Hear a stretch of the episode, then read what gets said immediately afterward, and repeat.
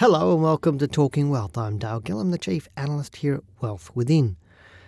I thought I'd sort of put my thoughts on the carbon debate. I mean, we've just had, um, over the weekend, we saw a rally in support of the carbon tax, and over the last week or so, um, uh, we've seen a lot of things going on in the media about the carbon tax and should we have it and should we have it. And to me, whilst I think uh, this is one of the great or an important issue to the Australian public, I also think it's it's a little being a little bit overdone in many ways. Uh, and to me, the debate is also quite sensitive in, in, a similar way to the immigration debate that we're having with all the, the boat people in Malaysia and the, things going on with that. Um, and over the Muslims, you know, that racial uh, debate we're having over Muslims in what they wear, where they live, and where they put their schools and, and who funds these schools. And, and to me, there's lots of debates going on in Australia and having travelled around the world, I can honestly say that uh, on the whole, I believe that Australians are uh, one of the least racist nations on the planet. You know, and uh, you know, as I said, I've been to Asia, I've been to Europe and uh, America, and all sorts of other places, and, and I find that Australians tend to be we accept a lot of people, and, and we accept people for who they are on the face value, and you know, it's like you know, you do the right thing by us, and we'll be we'll do the right thing by you, and everything's fantastic.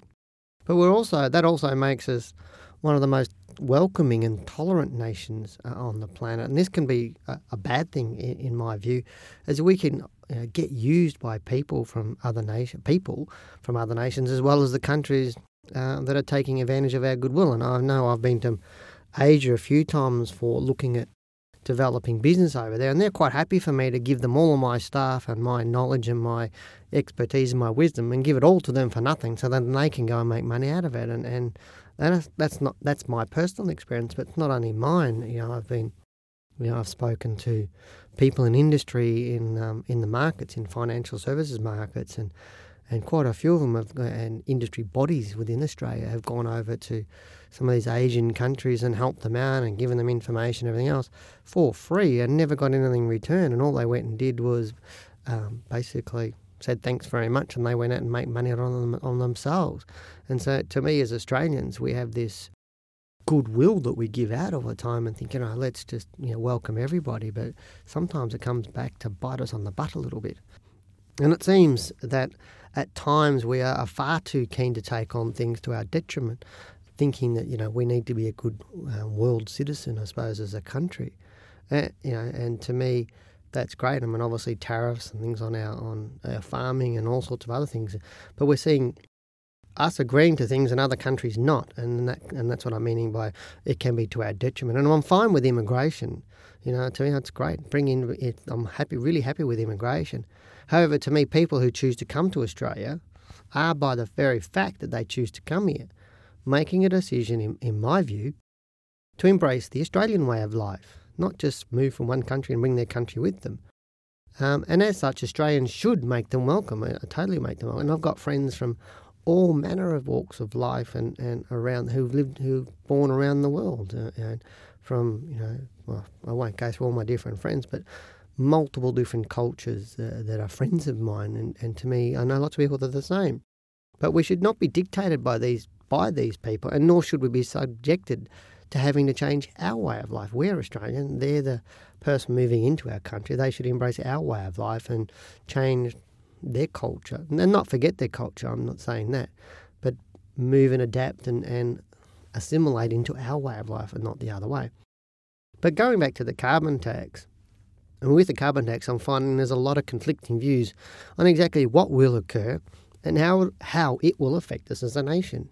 Now, to me, having a go at Cate Blanchett for supporting her views, which may be perfectly valid to her, and, and, and to me, they probably, and they are valid to her, and obviously the other people that are on the ad with Cate Blanchett, uh, and all those people that were at the rally, their views are their views, and, and it's not really fair for Australians to knock other people when they have their other views, because we've all got different views. And mine may not be, um, you know, as heavily one way to Cate, as Cate Blanchett's is on the climate change, but they're also probably not totally the opposite either.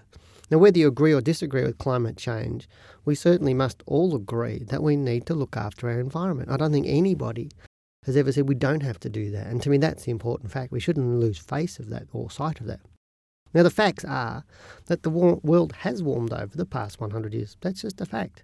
But it's also a fact that the Earth has cooled over the past decade.